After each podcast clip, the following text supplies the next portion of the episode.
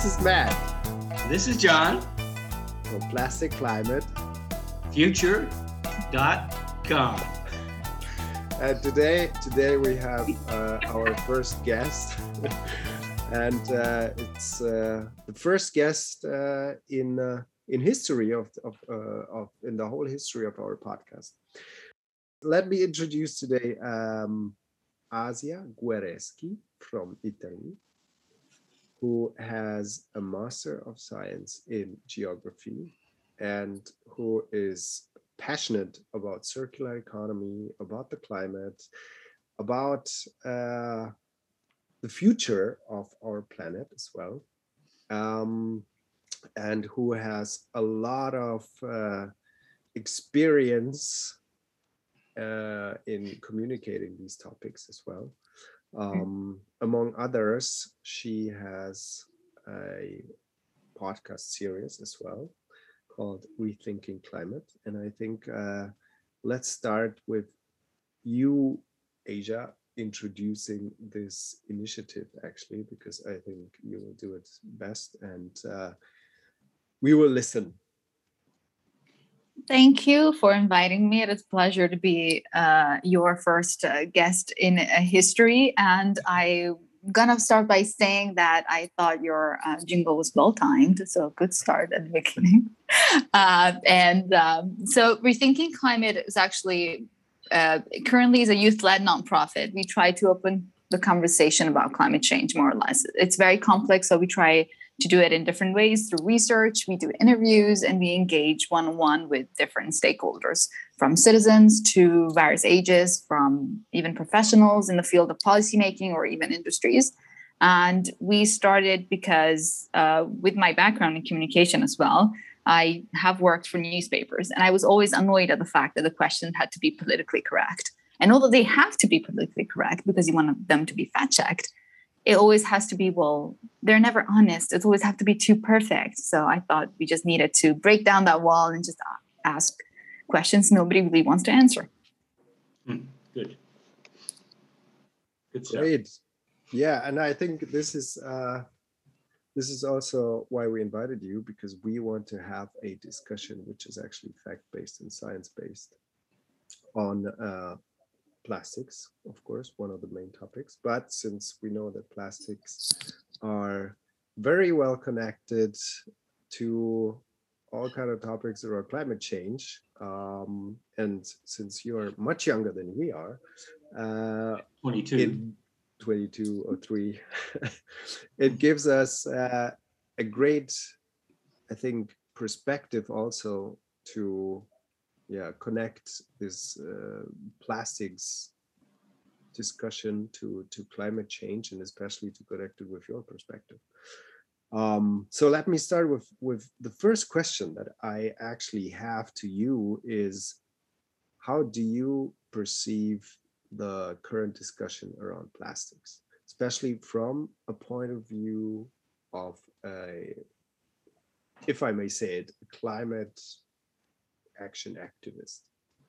So, what is what is in your eyes most prominent um, in the discussion around plastics, which you connect to to climate change?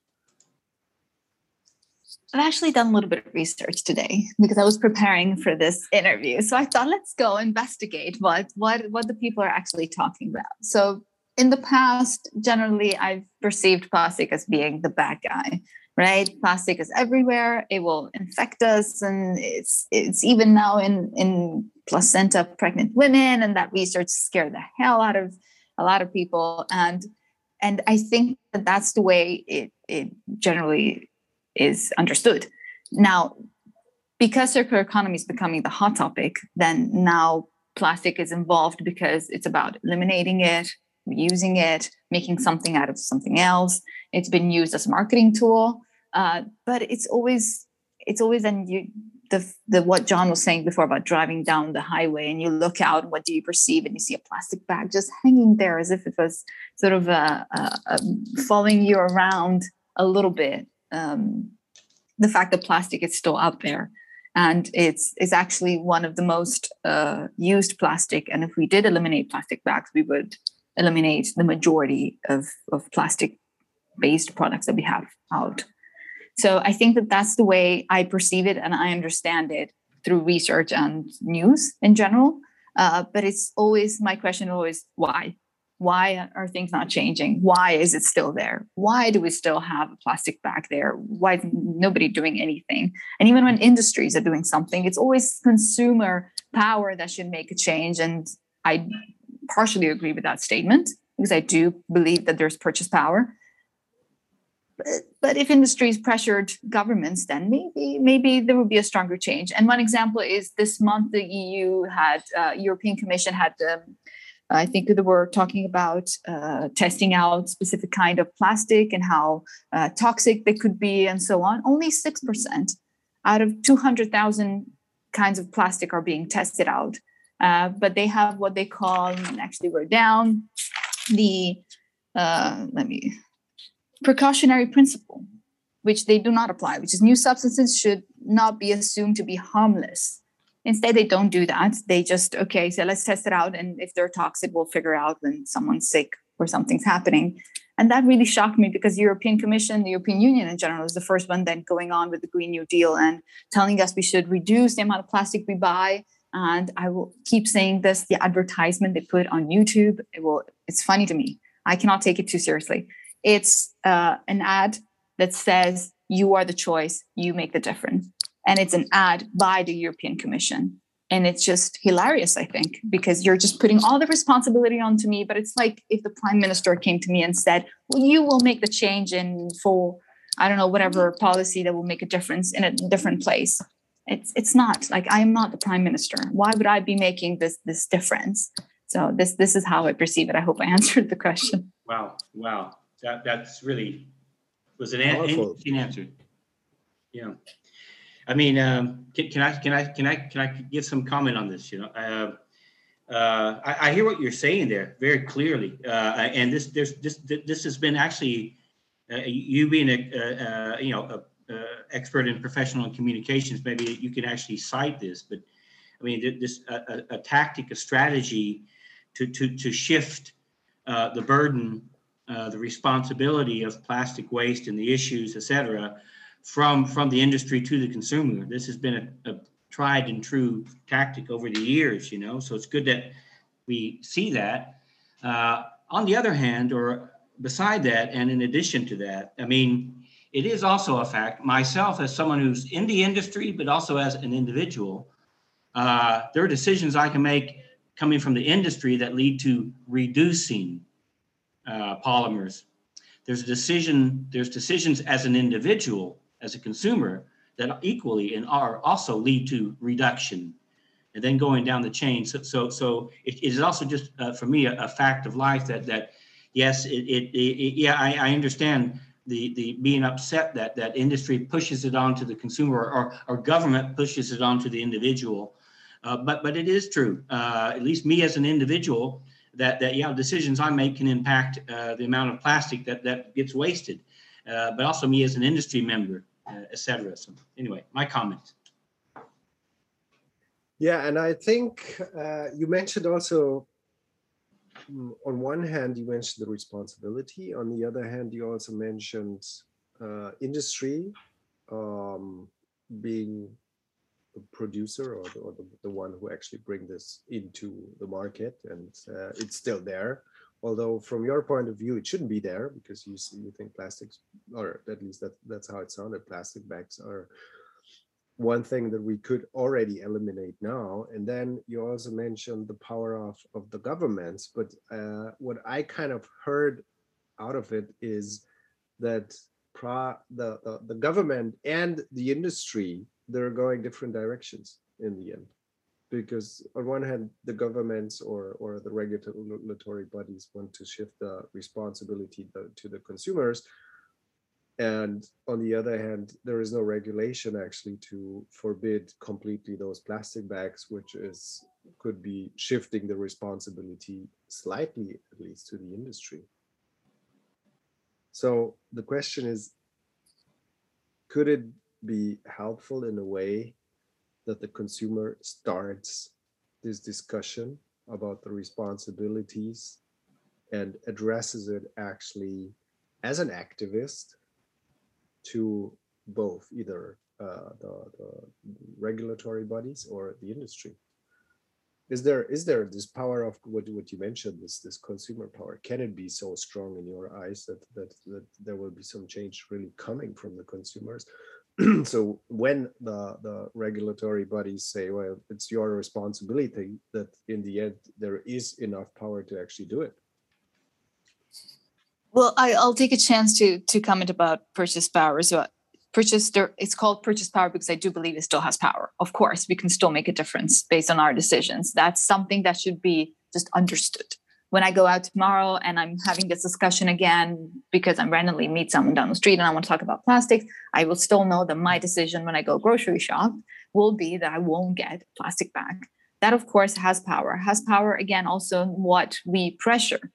But it's and i i think that rethinking climate i've been trying to do and i believe some others don't really um, see this is that they forget the human factor.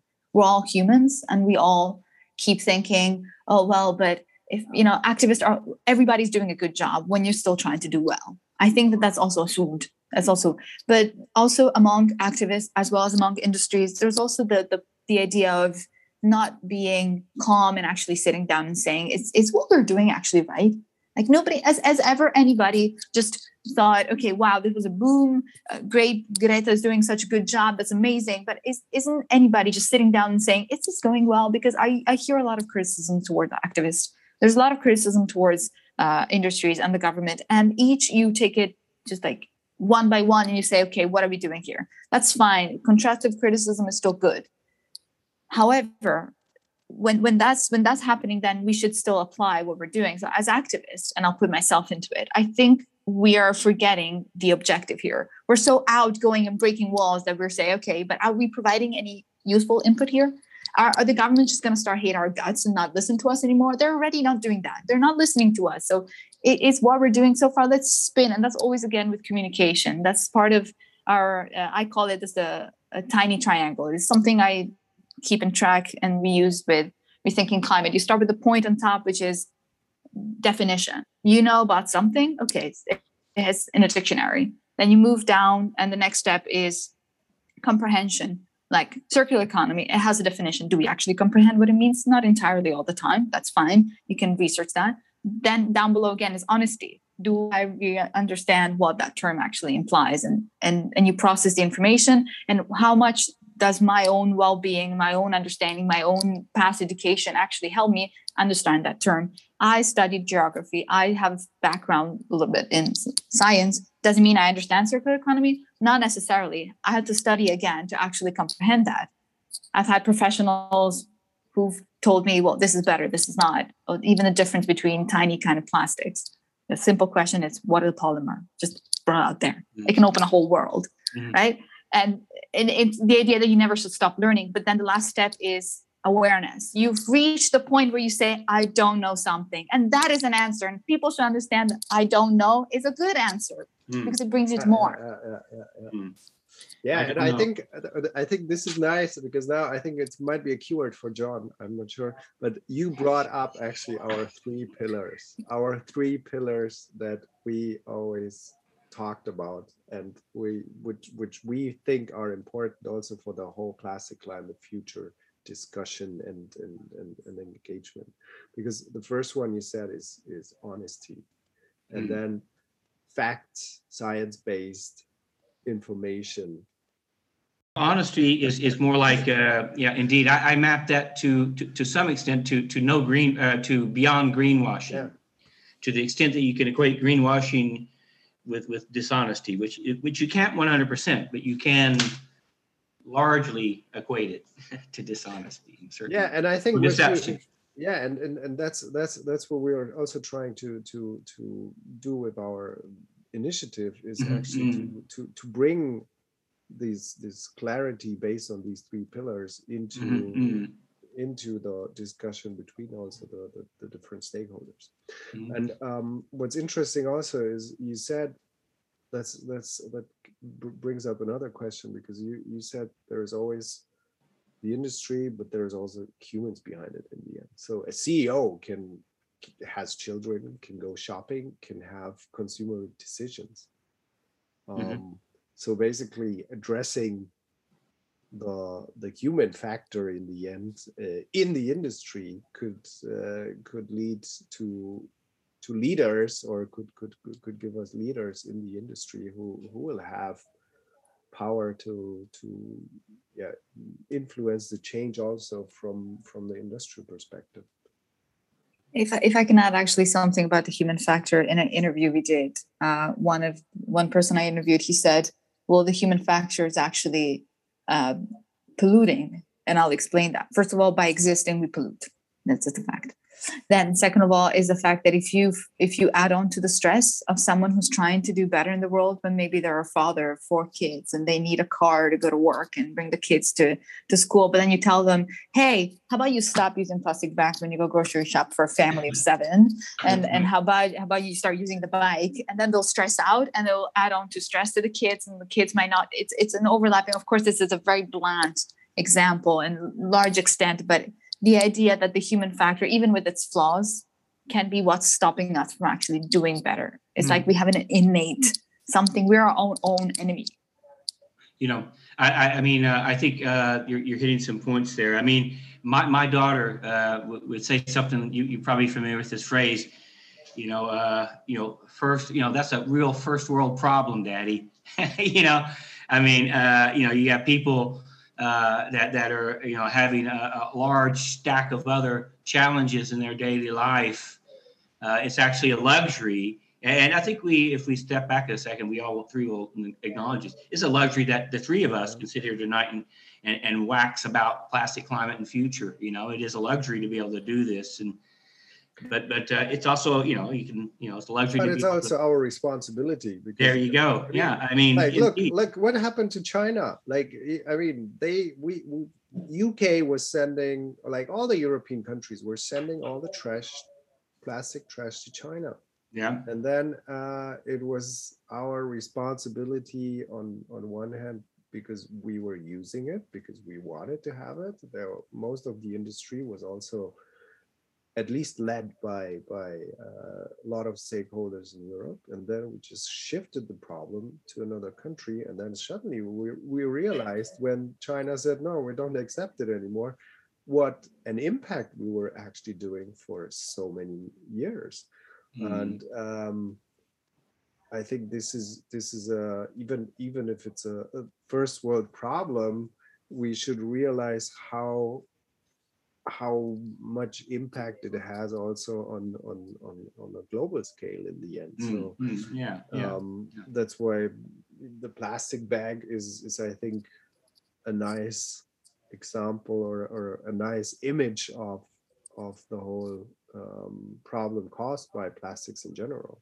Mm-hmm. um, and i think the responsibility just just to what you what you just said asia that that you, you if you look at the commercial the european union commercial you just it just makes you smile because it's just not not speaking to you or it's just kind of sarcastic to you. But i think there you also see the power that you could have if you bring something in uh, a commercial if you publish uh, such a commercial if you do it in the right way how much power you can have by influencing also this human factor in the the CEOs of, of companies or mm. or in, in, in people that have seven children and that they they start thinking about it and then you have this whole chain reaction and then you it's it's it's it's a one world problem in the end and that that you are able to tackle if you if you think that you, well if you if you really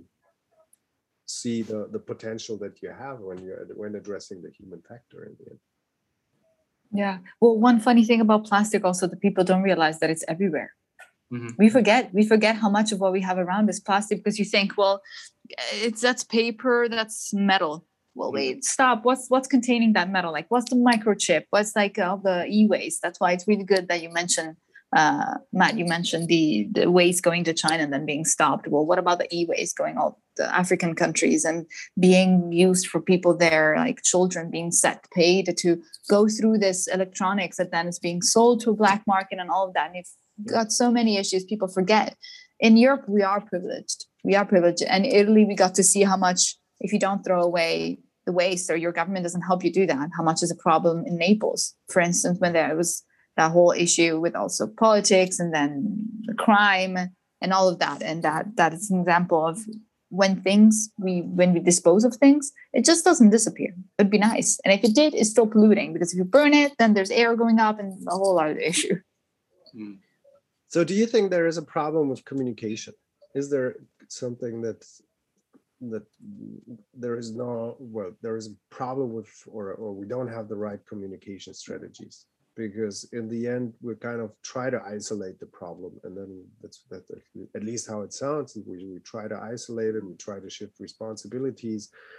Everyone is trying to you know address a certain group of people or or have their opinion being being transferred to a certain group. So is there from your point of view something that we could do better in terms of communication Yes, and I'll divide my answer in three sections. I'll start by saying the more cynical version, which is uh, communication also follows where the money goes. And that's a bad thing. because people forget that they teach you with communication is that if you're looking at something, uh, you have to think, why was that made and who paid for it? Because that will change completely uh, what you're looking at. Second of all, is also where you're looking at from. A simple two seconds ad on YouTube that can make a difference that can teach you a lot. Um, and also your impression of it first of all. And then then of course the the the third one which is more like strategy is that i had an expert uh, he's a communicator for for industries actually. He said people forget that this is a whole job. This is a whole expertise. You need experts to do that. Again you need money. You need professionals. And if you don't if you don't have professionals you don't have the money you can ask a small industry to communicate properly so I think that that is also realizing that if there's a purchase power, consumers have power, well, then big industries have power as well to make a difference in in what they're doing and transparency. And I think that uh, when you told me your question, Matt, in advance, one of the things you added was transparency and also weight disposal. And and no, I shouldn't. Okay, cut this out. No, no, I'm just joking. I never give. I never give questions in advance. Of course mine's linked i knew already. Uh, but with transparency is that often the simple question is where you get your products and where does it come from? Many don't provide this. They'll say well this year we decreased uh, plastic consumption or plastic we use less plastic you know 20% less. How? What do you mean? Why?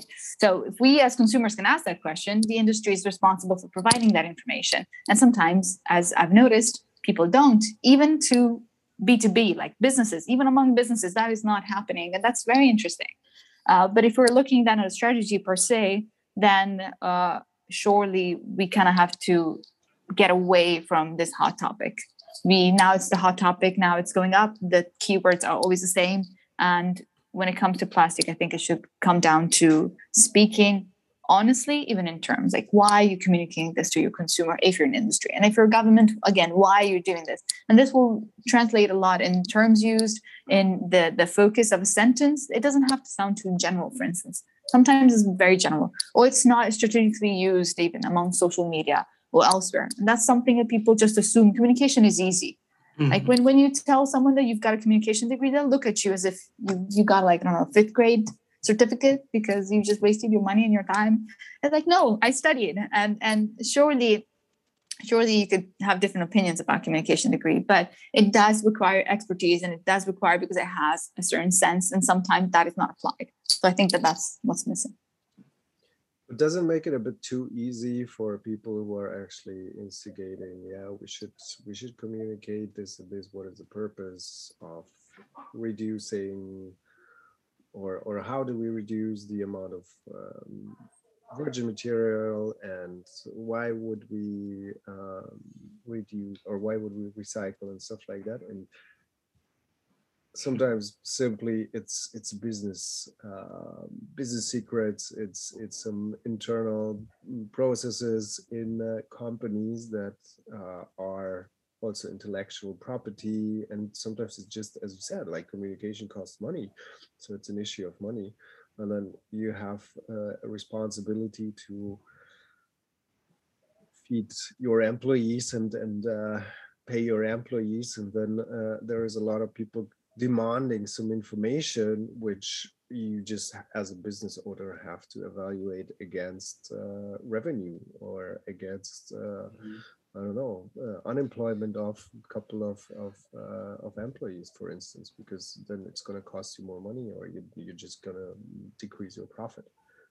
I, I, think I think Asia, when you're talking about communication, uh, I, am not a, I, I I I I tip my hat. I don't have a hat, but if I had one, I'd have I'd tip it. You know, because uh, I, I genuinely value uh, and, and, and put it and hold in, in, very high regard uh, the profession uh, and the discipline of communication. Yeah, uh, I aspire to be a good communicator. Uh, so so uh, I hold this is this is a profession that I did not study but but wish I was good at. and I think I think um, when we talk about plastic climate and future, and we talk about the, the audience and the stakeholders that that that that are indeed our, our audience. Um, uh, I think part of it is is is is uh, I read an article once where it is titled "I Speak Your Language," and it was an article on communication. It was it was more like uh, shifting your your your communication approach depending on the temperament and the personality of the other individual that you're talking to. And I think if you take that and apply that to okay, uh, these individuals are now you know larger uh, entities like an industry or activist community or a certain demographic or generation, et cetera. Uh, I think there's there's something to be said, something that's valuable about being able to switch switch, switch the channels so that you can communicate to to the industry. Uh, maybe they speak in terms of a more like like Matt was suggesting, maybe a business like language or something like that. Uh, whereas the activists may speak more uh, you know, and I mean this with, with full respect, passionately and, and, and from the heart, you know, because they have so much life to live, you know, and, and then, then the spectrum, you know, but finding this way of, of, of, of speaking the, the language of who it is you're communicating with is, is, is really uh, easier said than done. I, I, I haven't managed to do it, but that's part of what we're trying to do here is, is, is be able to bring people that are, you know, uh, like, uh, couple of months ago, like I was talking about people with signs saying, you know, we the world needs you to give a shit. You know, bringing people like that here and talking with them and engaging them and listening to them, uh, respect and respecting, uh, and, and then and then and then the next time having some captain of the industry, you know, and, and, and engaging that individual equally, and then hopefully finding some way by by communicating with these different, you know, stakeholders, uh, still finding a way to communicate where over time we build up some community where where everyone can come together and really say, hey, we respect each other. You you have a different view, you talk differently, you have a different, you know, focus in a certain way, but we all have something in, uh, that we respect and share together. So okay, I'm gonna shut up again. yeah, and I think I think it's nice what you what you also said, Asia, before because um, you said something like uh, if you acknowledge the, the things that you don't know you you you're open to actually learn and move forward and and uh, yeah do new things and and change something. And i think this is also a very important uh, or strategy in for our communication um, to give these these insights and these different perspectives also new for for for ourselves of course. That's why we we want to invite as many people from as many different uh, backgrounds as possible because through this we we just realize that there's new things to learn and then there are things that that, that maybe we don't understand at, at this moment and we want to bring it also to to to the public.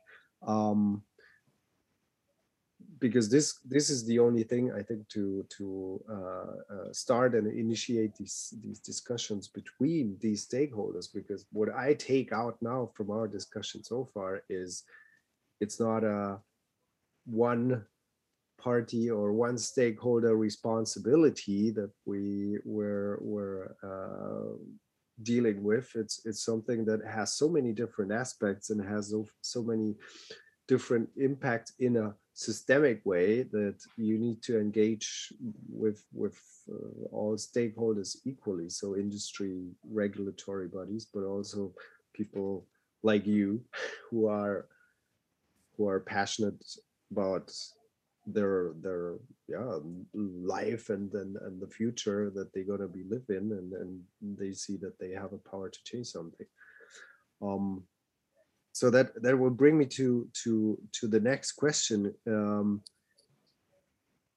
from your eyes. If you if you see what's happening now in with the discussion around plastics connected also to climate change um, how do you see the future of not only the plastic industry but also how people will continue living with plastics and, and using plastics and and and basically yeah continue continue the, the, the yeah i would say utilization of plastics but also the, the life with plastic in the future that's not an easy question, but uh, uh, certainly I'll, questions.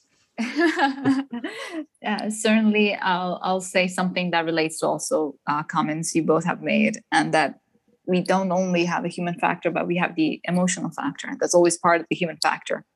What we feel changes the way we behave with things, and so I believe that if we changed our emotion towards certain things, then we could change the way we use them and understand them. And that's something we keep forgetting. History teaches that a lot, and we just trash it down like we just learn in high school and forget about it. That's not that's not the point. Like we we, and I I I will always uh, use this example of of I think it was my mother and my aunt arguing what was best to feed a, a baby, and my mother's like, well, but what would our grandmas do? Like, didn't have baby powder. Like, come on, they invented something in the past, and we're still alive and breathing well. And my aunt, who's actually a nurse, would criticize, but yeah, but science has moved forward. Yeah, yes, that's true. Of course, my mother was not saying that we shouldn't use uh, technology that has helped us uh, feed, I don't know, feed babies. Those mother cannot breastfeed, of course.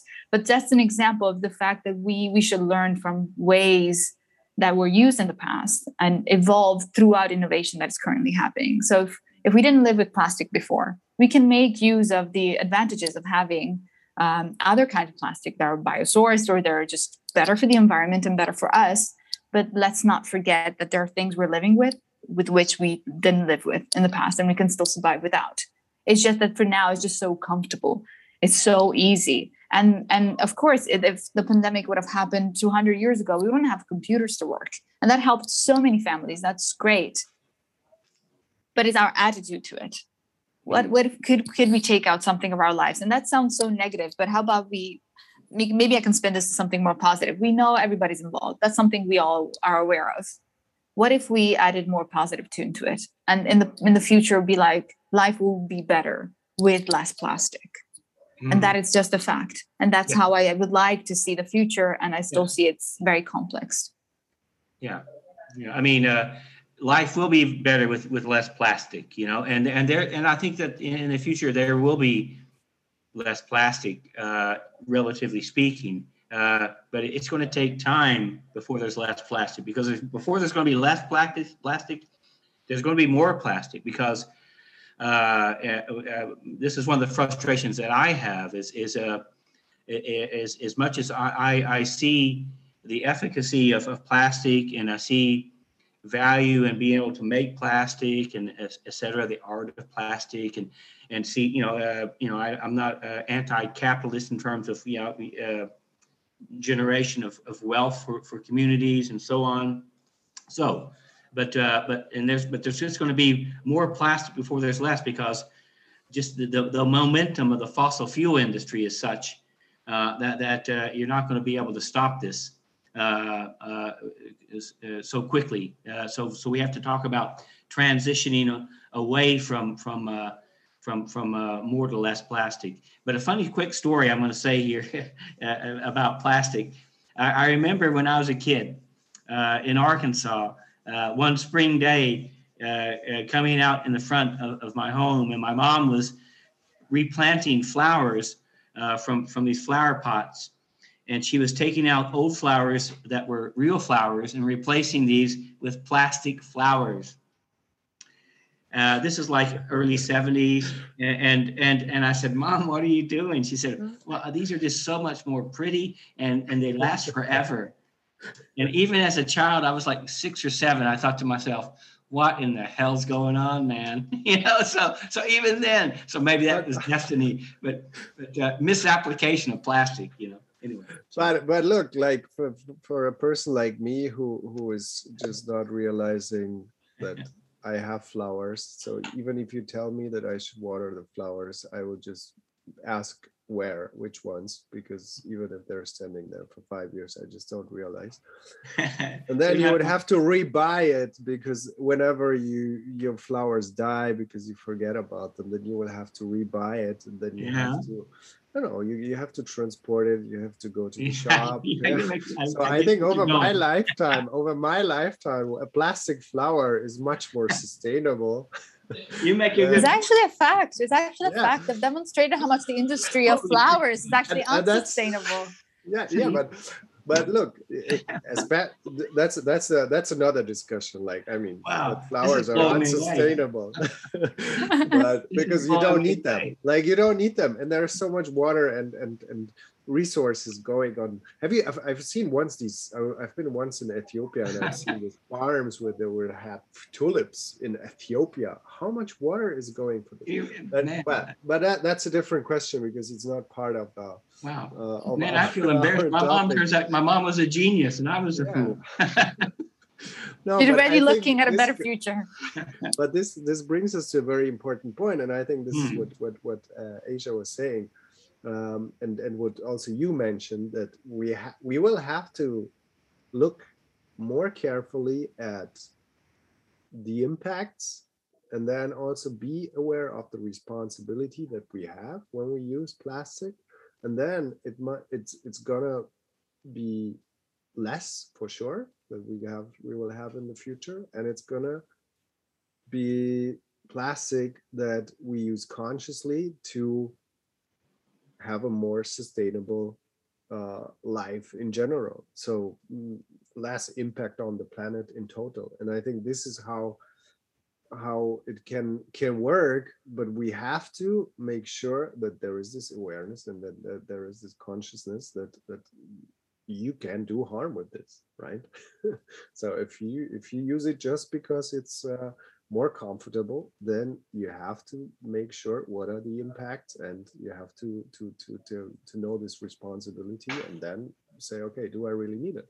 I mean, we, we talked it about once uh, once about the, the plastics in, in medicine. Like mm. that's what would how many lives would be lost if we wouldn't have plastics in, in, in medicine. So there are certainly things that that that uh, make life uh, not only better and more comfortable, but there are life saving due to plastics as well. And I think this is this we have to have this discussion in the end.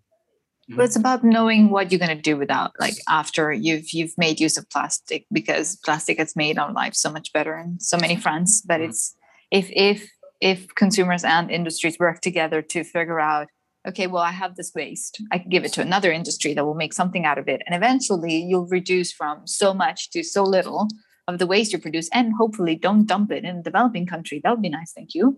Uh, maybe, maybe this wouldn't be an issue we're talking about now because again, and also plastic in the narrative is such a bad guy. Then plastic is such a bad guy. But plastic is not always a bad guy. It's what we do with the plastic that is the bad guy. Guys, yeah.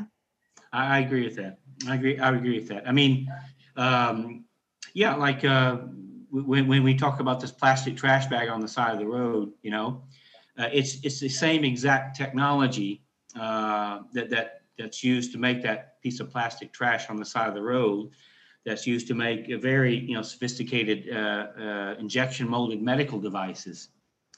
Uh, and, and today, and, and I mean that that's circa 19 late 1990s and today, with, with you know so-called 3D printing technology, uh, uh, where you use uh, thermoplastics is the standard material when you're besides metals for making 3D printed materials. You can make like a 3D printed, uh, uh, you know, hip joint uh, out, out of plastic. Uh, and so, so I mean, uh, everyone, you know, if, if you, you take a step back, uh, you'll see you'll see the value of plastics, but but also, you know, what what is also something that, that that's always been interesting for me is is if you go if you go look to a big plastic producer uh, and and you say, okay, uh, what what is your business?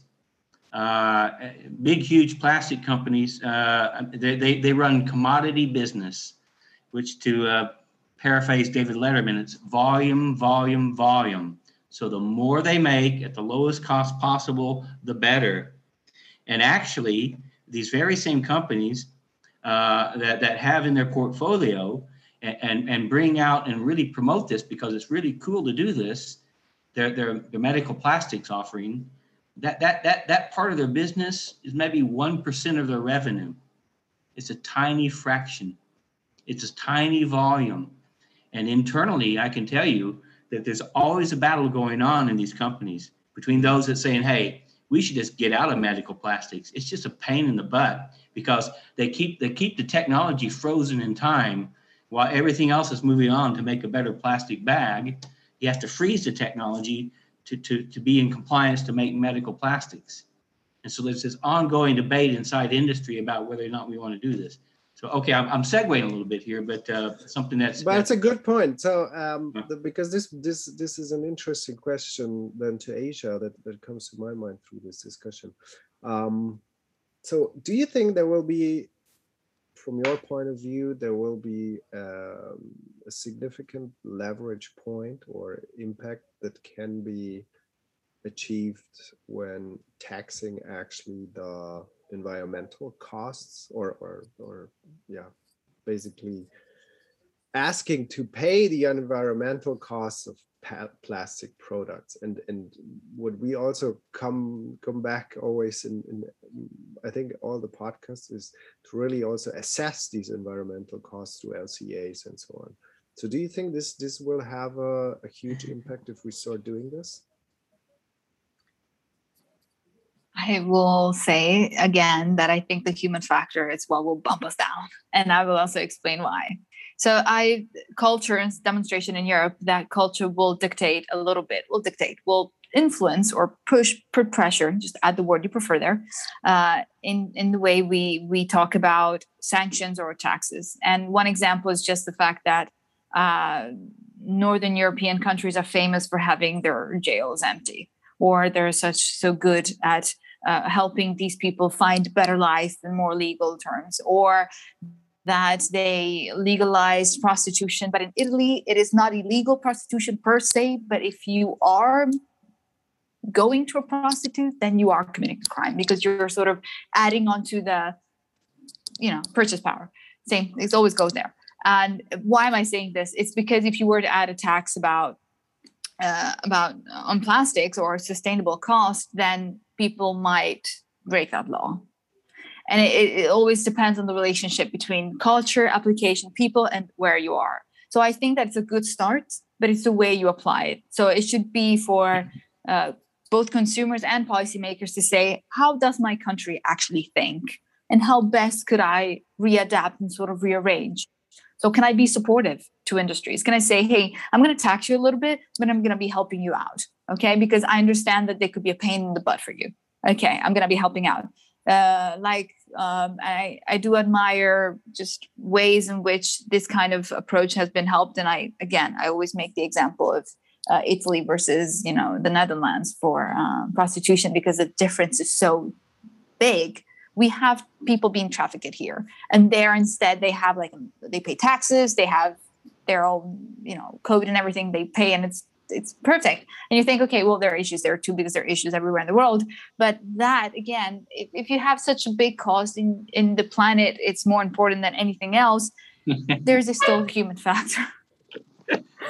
I'm glad yeah, you're I, the one that brought this subject up asia yeah, I know. We, we, so adequate to plastic. I mean, we well, could have the explicit make content a joke, but I can't. mark on our podcast. Yeah, it would have been inappropriate for talk, for Matt and I to bring this up. So, so you, you brought it up. Well, no, but come on, somebody should talk about the, the plastic used I, in the in the I sex industry. Come on. I have an Let's take the plastic. Let's yeah. let's recycle the plastic. Let's make injection mold uh, like life size, you know, human dolls for the prostitution segment, and and, and, and then and then uh, you know somehow create some kind of circularity here. That's great, John. And actually, I'll, I'll tell Thank you a funny story. Three years ago, I worked for a communication agency, and some of my clients were uh, sex shop owners. So uh-huh. I had to actually upload all of these weird pictures on the website. And I realized how you would be surprised that you cannot use recycled plastic in some of these products because they're so advanced and they're some of them are weird but i cannot comment any of this here but you, you wouldn't be able to use it and that's a demonstration that it, it is a complex issue but mm, you could still measure you could still measure the environmental impact if you supported them especially the smaller community the smaller industries. Matt i think we need to commission a study on this. The you know whether or not you know whether or not we can recycle plastics for sex toys.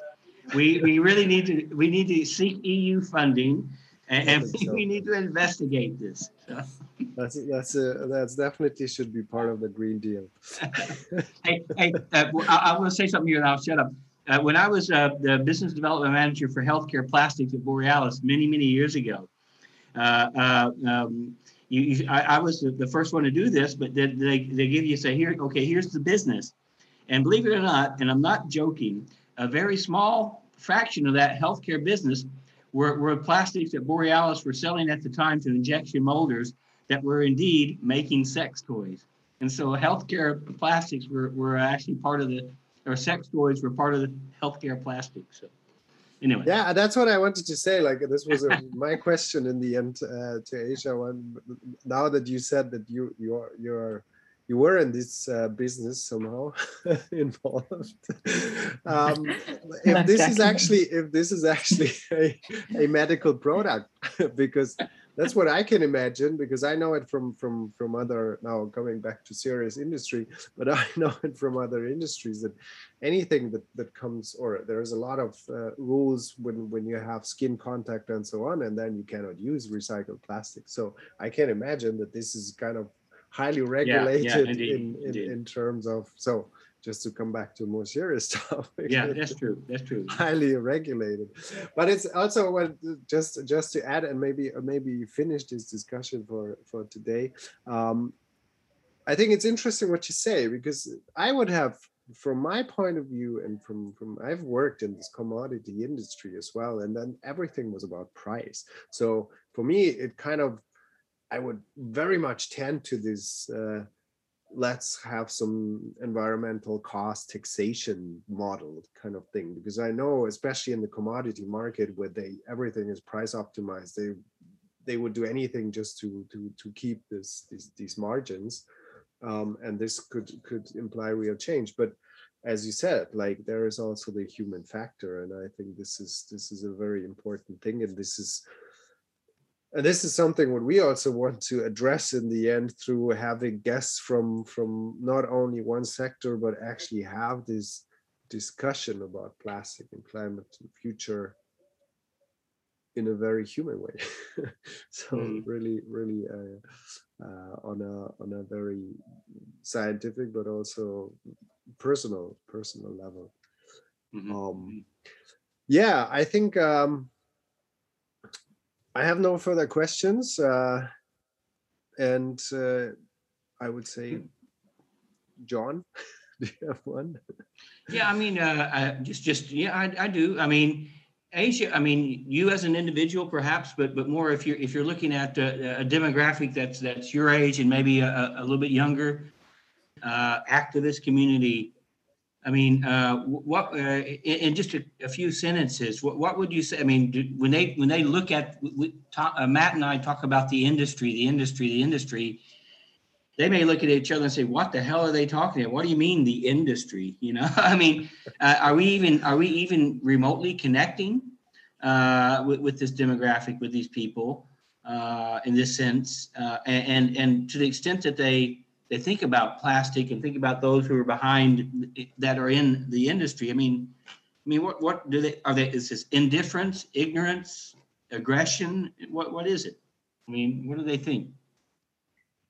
Uh, I guess tiredness is what comes to mind. One single word, uh, because we've we've been part of this, um, and I recall when I was doing volunteering work when I was twelve, and nobody was talking about these things, and then suddenly it was a boom in a couple of years, and it seemed like my whole work before didn't really matter because everybody was focused on now. So mm-hmm. I, I dare say that what you're doing is it's great However, it, it might feel heavy on the heart. I can say for these younger generations, they seem like they get, I think it's what I would define as teenage anger. Nobody really listens to me. Nobody really uh, understands what I'm going through. And I think it comes down to fear and then uh, a bit tiredness of indifference because there is indifference and they see it elsewhere. Now, mm. the fact, and I'll make this as a joke, of course, this with good intention, I'll say this you both are white men. Mm and that already starts with a specific during the week, not on the weekends, but during the week, yes. during the week, you're a white man, and yeah. that already sets sort of a standard because there's a realization, of course, of where the conversation is coming from. Um, and and I think that's that's very important about reaching younger people. It's about knowing what they're saying. But your quality is the fact that you are experts in the field and you can provide in more of a personal way and opening the conversation so and that again comes in both sides you are doing such a great job then for for us and i put myself in in these shoes is we need to learn more. And that comes down to what we were saying before. So i think i think that it's still a little bit frustration. Maybe that that that answer specifically your question john is frustration because the conversation is being said so much we keep repeating stuff and yet there's indifference and i see it also when we speak about animals you know like with the impact of plastic on animals. And in and i've watched documentaries i mean one documentary turned me vegetarian and and uh, even i don't know like i've i've been part of uh, volunteering work for animals and it's such heartbreaking the fact that animals are considered well less. And that that is just a part of human factor. Mm. but that indifference that feel many young people feel that too. And mm I personally feel a lot of anger when it comes to these conversations because I, if it were for me, I would say, you know what, you're not doing a good job. Like, and I have to be polite about this, but no, mm-hmm. I don't want to be. But you have to be, of course, because there's a human factor in place. There's so many variables. But mm-hmm. yes, so maybe working with that frustration and working with that mm-hmm. anger, working and making sure that um, these are tackled and mm-hmm. we do not repeat in our communication. We do not repeat the conversation again. We make sure that it's valuable what we're saying and it has an objective. It will help a lot of mm-hmm. this. Mm-hmm. So, can yeah. we conclude saying that a good strategy would be to uh, improve the communication in both ways, especially listening to each other and understanding each other? And this would lead to also strategies that can be implemented on on, on a business level on a, on a policy level and also as, as as we said communication is so important on a communication strategy level as well definitely and i would add also listening to ourselves why do we want this and why we're we doing this and how do i feel about this because again emotions play a massive massive uh, factor in in the way we learn and the way we understand things. Yeah, yeah, I agree. Yeah, I mean, I mean, for for me, the the, the thing that really triggered this thing uh, two years ago in me was quite literally this walk on the beach in Greece, which I, I started my presentation with you a couple months ago. I mean, that's not a joke. That was not just for storytelling. That's really literally what triggered it. it was an emotional re- re- response to what I experienced, and then the history that uh, that I have with what I what I saw in front of me. So so I'm with you on the human factor. So I had the pleasure to hear your story, John, but I never know why Matt was involved in this. What's your emotional story? Well, um, I was always uh, I was always driven by natural phenomena and i was kind of always interested in mimicking things that nature's doing. Uh, that's why I was interested in figuring out how um, solar cells work, for instance. That's where I did my PhD in because it was mm-hmm. just cool to mimic nature and to to do something where you see, well, this is this is just happening automatically. Mm. Um, and then I'm I'm I'm driven by mm, let's say mostly um, curiosity. So I've I've I've worked with bio-based materials, and then I just this brought me into this whole context, and I saw there is so much potential, and we can do so much better. And you just have to know. You just have to learn how how how nature is doing this, and then you just have to play with it and experiment with it and and then you figure out completely new ways that haven't been there and this was mm. partly the, the motivation which kept me also in, in, in, science for such a long time because you were always discovering new things and, and that no one has done before and it it was always connected to you know environmental technologies somehow which was not I would say it wasn't so much emotionally but but rather curiosity and mm-hmm. now I, I saw like yeah we have we have the power to change something so i also have kids and uh, why uh, why not doing it at least for them and there's mm-hmm. many things that we can do when we engage in these discussions when we start researching and looking into um, different uh, fields of, of science and, and research to find new solutions um, and if we do it, why don't we go the uh, the more environmentally friendly way and not the other way? Mm-hmm. Which turned out not to be sustainable in the end because the numbers show it. it was a big experiment. It worked for a while, but it, it seems it's not going to work forever. I hope that answers your question. You want to take over the podcast? I have enough of mine. Thank you.